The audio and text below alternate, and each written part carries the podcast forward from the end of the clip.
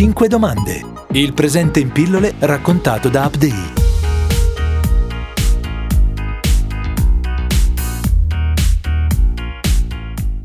British people voted to take back control of their money, their borders, their laws, and their waters, and to leave the European Union. And so I'm very pleased to tell you uh, this afternoon uh, that we have completed the biggest trade deal yet, worth 660 billion pounds. Il 24 dicembre 2020 e Londra si sta preparando al lockdown di Natale. Il primo ministro britannico Boris Johnson annuncia l'ufficialità dell'accordo commerciale con l'Unione Europea che vale 660 miliardi di sterline all'anno. È l'ultimo atto del divorzio più drammatico sulla scena politica del continente. Brexit. L'accordo stabilisce un cambiamento nei futuri rapporti diplomatici tra Londra e il resto d'Europa, ma anche per chi vive nell'isola della regina e studia o lavora. Sono Emanuela Colaci, state ascoltando 5 domande. Abbiamo raccolto storie di europei per spiegare come il Brexit abbia avuto effetti immediati sulle vite di chi vive nel Regno Unito tra Edimburgo, Londra e Bristol.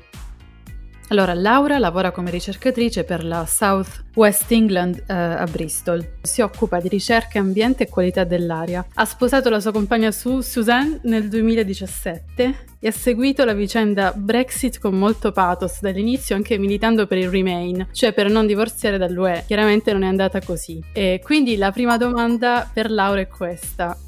Parlaci dello psicodramma Brexit e di come l'hai vissuto dal referendum fino all'accordo di Natale allora, a livello di sensazioni, di emozioni, eh, io mi sento come se fossi stata tradita da mia moglie. Cioè, questa è la sensazione. Io sono arrivata qui, in questo paese, convintamente, eh, per scelta. Ho scelto il Regno Unito ehm, e ho fatto uno sforzo immane dal, dal, primo giorno in cui ho messo piede in questo paese per eh, conoscerli, per integrarmi, per, per, per veramente entrare nel, nell'ambiente e nel, nella cultura è, è, una cultura complessissima con tutti i pro e i contro e i problemi che esistono, cercare di capirli e di, di, non, um, di non, idealizzarli e di non uh, sminuirli. E quindi eh, l'ho vissuta come, come veramente un, un tradimento.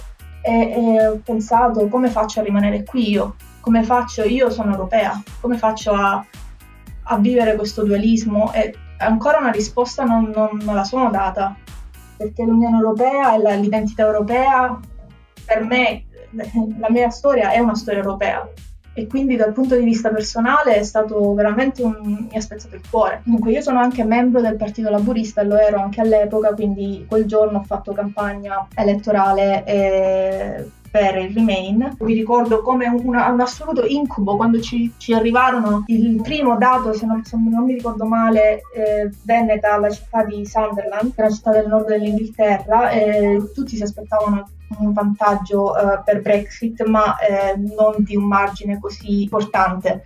Ehm, e, lì, e da lì è andato tutto storto. Eh, ovviamente dalle città, Bristol è, è il mio quartiere, fortemente Remain, eh, come Londra, Manchester, eccetera, eccetera, ma ehm, insomma da lì in poi è stata una notte eh, in bianco di lacrime, io non, cioè ancora, ancora, ancora, ci piango se ci penso, ancora mi, mi, si spezza la voce in gola, perché ovviamente come fai a non viverla, come, come fai, non fai, fai a non metterla sul piano personale, una cosa del genere, dopo una campagna così ostile, così accanita, e, e, come dopo un tradimento decidi o di lasciare, tante persone lo hanno fatto. Il mio relatore del dottorato non soltanto per Brexit, ma sicuramente è stato un fattore importante, praticamente il giorno dopo il referendum ha preso i suoi fondi e la sua cattedra e se n'è andato in Svezia.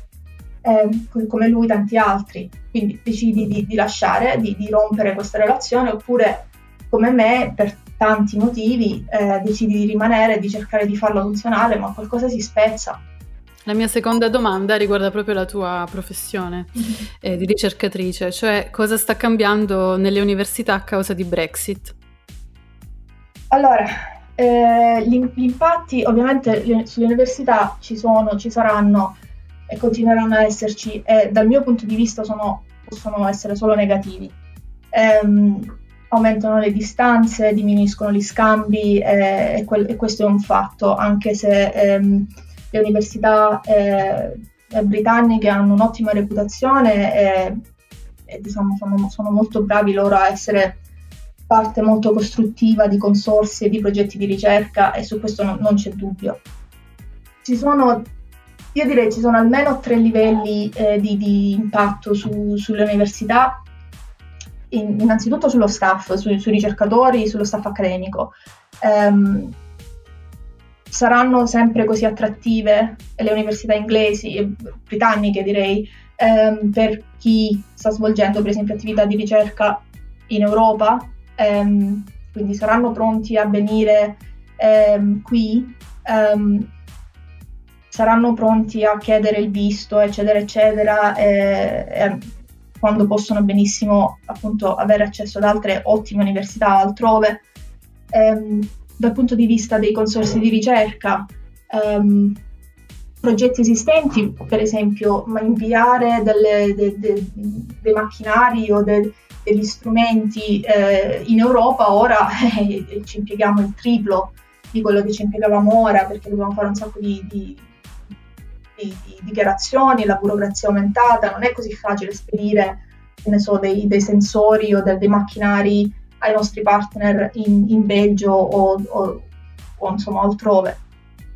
Eh, nuovi progetti di ricerca, sì, ok, abbiamo accesso a Horizon Europe e ancora ehm, abbiamo avuto accesso a Horizon 2020 fino, fino ad oggi, eh, quindi possiamo essere parte di questi consorsi, ma ehm, la mia paura, e, questa magari ancora non si è concretizzata, però secondo me è un rischio concreto, è che la selezione dei partner ehm, ho paura che, po- che, potranno rispondere a criteri di, di, eh, di, di scienza. Eh, la mia speranza è che con un cambio di governo o con, uh, con magari delle pressioni da parte della società civile o dall'industria, da, eh, dai vari commercianti, eccetera, eccetera, in futuro ci possono essere degli accordi settoriali che possono riavvicinarci un po' di più. Non mi aspetto un altro referendum, questo no. La prossima storia parla di Londra. Ornella Tarantola vive nella City da 30 anni e gestisce The Italian Bookshop, non lontano da Hyde Park. La libreria negli anni è diventata un punto di riferimento per la comunità italiana. Ecco la terza domanda per Ornella. Com'è cambiata Londra dopo Brexit? Oppure anche come io sono cambiata rispetto alla città, si può anche dire così, no? Personalmente per me la Brexit è stato un grandissimo tradimento. Io sono qui da quasi 30 anni, per cui per me Lond- Londra è la città che mi ha assolutamente accolto così com'ero, senza skills, senza anche con un inglese zoppicante e mi ha fatto crescere, mi ha aiutato. Il, um, ho trovato un lavoro bellissimo, io sono stata anche tra le persone fortunate lavorando in una libreria, per cui anche a contatto con un mondo inglese assolutamente in un certo senso privilegiato, perché è amante di tutto ciò che è fuori dal, dagli UK. Per cui per me è stato... Uh, mi sono sentita profondamente tradita, tradita da UK, anche un po' da Londra. Ehm, non è, stato, non è stato facile. Chiaramente io qui ho costruito una mia vita per cui non posso dire me ne vado, ci sono stati dei momenti che l'ho assolutamente pensato, questo sì. Quando è arrivata questa, questa mazzata della Brexit, secondo me eh, Londra è rimasta un attimo attonita. Tenete conto, teniamo conto che la maggioranza dei londinesi ha votato eh, per rimanere in Europa, per cui c'è stato veramente un oddio che cosa succede. E la città come ha reagito? La città ha reagito e tantissimi se ne sono andati. E questa è una cosa veramente molto triste perché è quello, la, la meraviglia di Londra era proprio questa, questo mondo completamente misto di ogni genere di persona, dal ragazzino che veniva qui a fare l'Erasmus che poi rimaneva al finanziere alla City. E tantissimi se ne sono andati. E tantissimi non verranno più, per cui questo è un impoverimento tremendo per una città come Londra, ma per, una, per un'economia, per, una, per tutto quanto. Cioè sono riusciti con la Brexit a far sì che eh, UK, che era una grande isola, eh, torni a essere una piccola piccola isola. Si sa che la gente ha votato Brexit senza sapere che cosa votava. Questo ormai è assolutamente chiaro, anche perché vedendo adesso i risultati della Brexit, cioè gli inglesi quasi ci smenano di più perché, non lo so, andare in vacanza diventa complicato.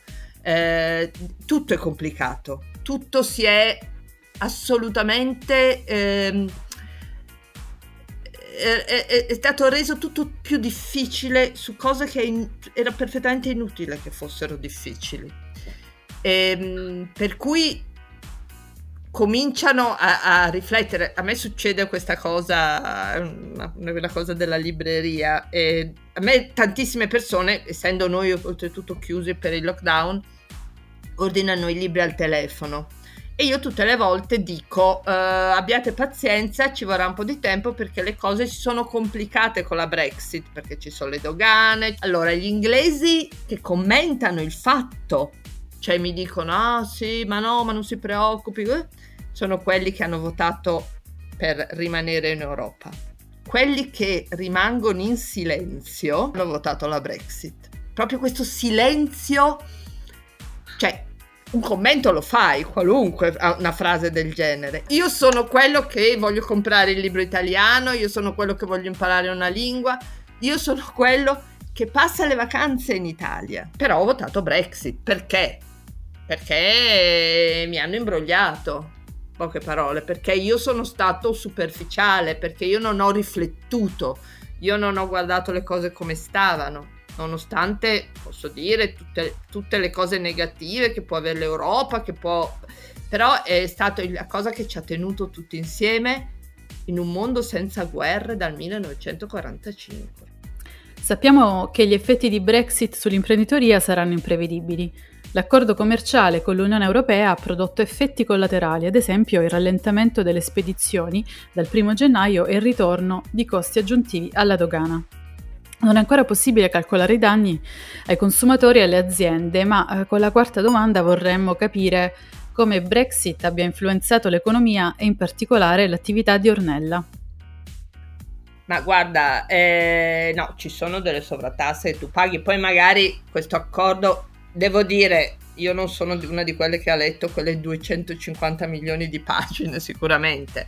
Posso dirti che noi paghiamo già delle sovratasse che prima non c'erano nei pacchi. Fino adesso il problema è innanzitutto che tutto è diventato molto più lento perché ci sono tantissime, paper, cioè tantissime, paperwork, eh, tantissime carte da riempire che prima non c'erano ci sono le file alle dogane che prima non c'erano, ci sono tutta una serie di cose che fa sì che mentre prima noi potevamo, or- potevamo eh, ordinare dei libri e riceverli e darli al cliente in tempi molto veloci, adesso è tutto molto più lento. Questo vuol dire che per noi che eh, già lottiamo contro tutti i vari siti che possono essere Amazon e compagnia bella, tutto questo chiaramente ci penalizza perché eh, noi dobbiamo seguire delle rotte che se poi eh, c'è una dogana, il doganiere che ti ferma e ti guarda. Questo è... Io spero che poi queste cose andranno a posto nel tempo perché questo è anche solo l'in- è l'inizio, per cui sai, noi abbiamo avuto per quasi un mese i corrieri non hanno consegnato perché si stavano organizzando per la Brexit.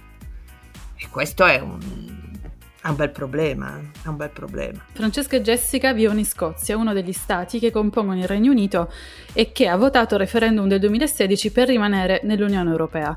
Il primo gennaio 2021, primo giorno di entrata in vigore dell'accordo commerciale Unione Europea-Regno Unito, la prima ministra scozzese Nicola Sturgeon ha detto Speriamo di ritornare presto da voi. Quindi la mia quinta domanda per voi e come hanno preso i cittadini in Scozia questa separazione dall'Unione Europea? Sono d'accordo con la prima ministra? Sì, assolutamente. Loro vogliono rimanere nella Unione Europea, sono, sono un po' stanchi dalla politica di Londra, insomma, che non, non hanno voce per, praticamente nulla. Non ho avuto modo eh, negli ultimi tempi di parlare, di avere delle conversazioni con, uh, con scozzesi, però ovviamente vivo qua da un po' di tempo, quindi la percezione ce l'ho e so che eh, che loro non sono d'accordo, non sono politicamente d'accordo, che si discostano politicamente eh, e soprattutto umanamente non soltanto la prima ministra Nicola ha dato un messaggio molto chiaro di apertura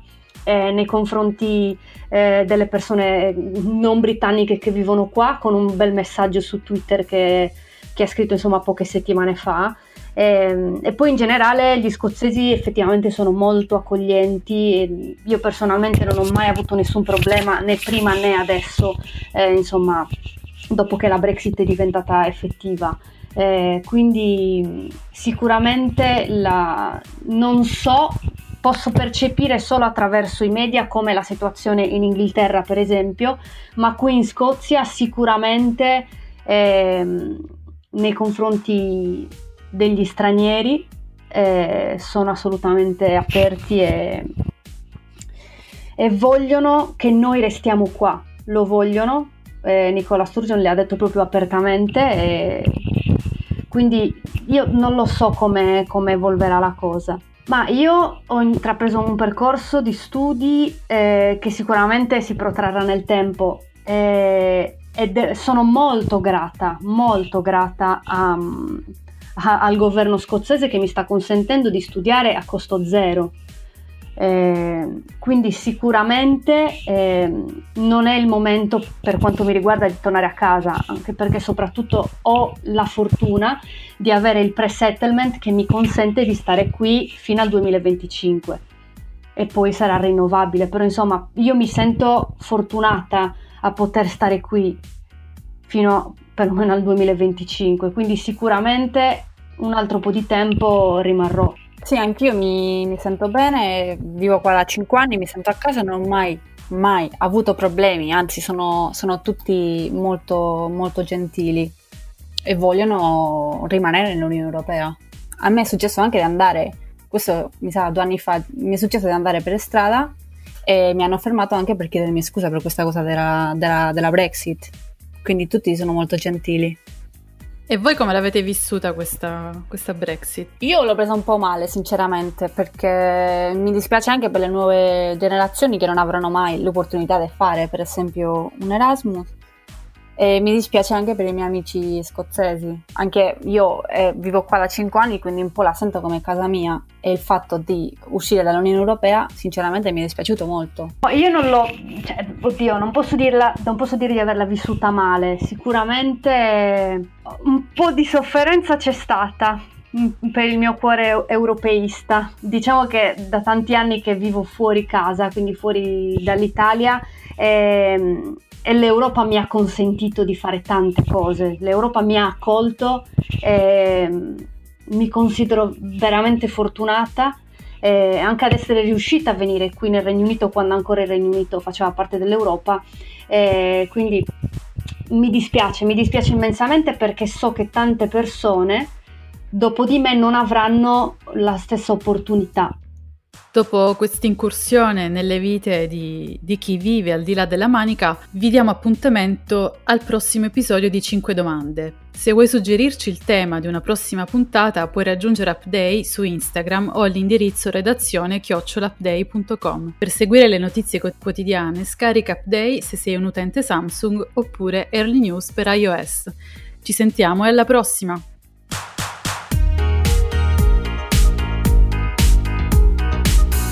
5 domande. Il presente in pillole raccontato da Abdei.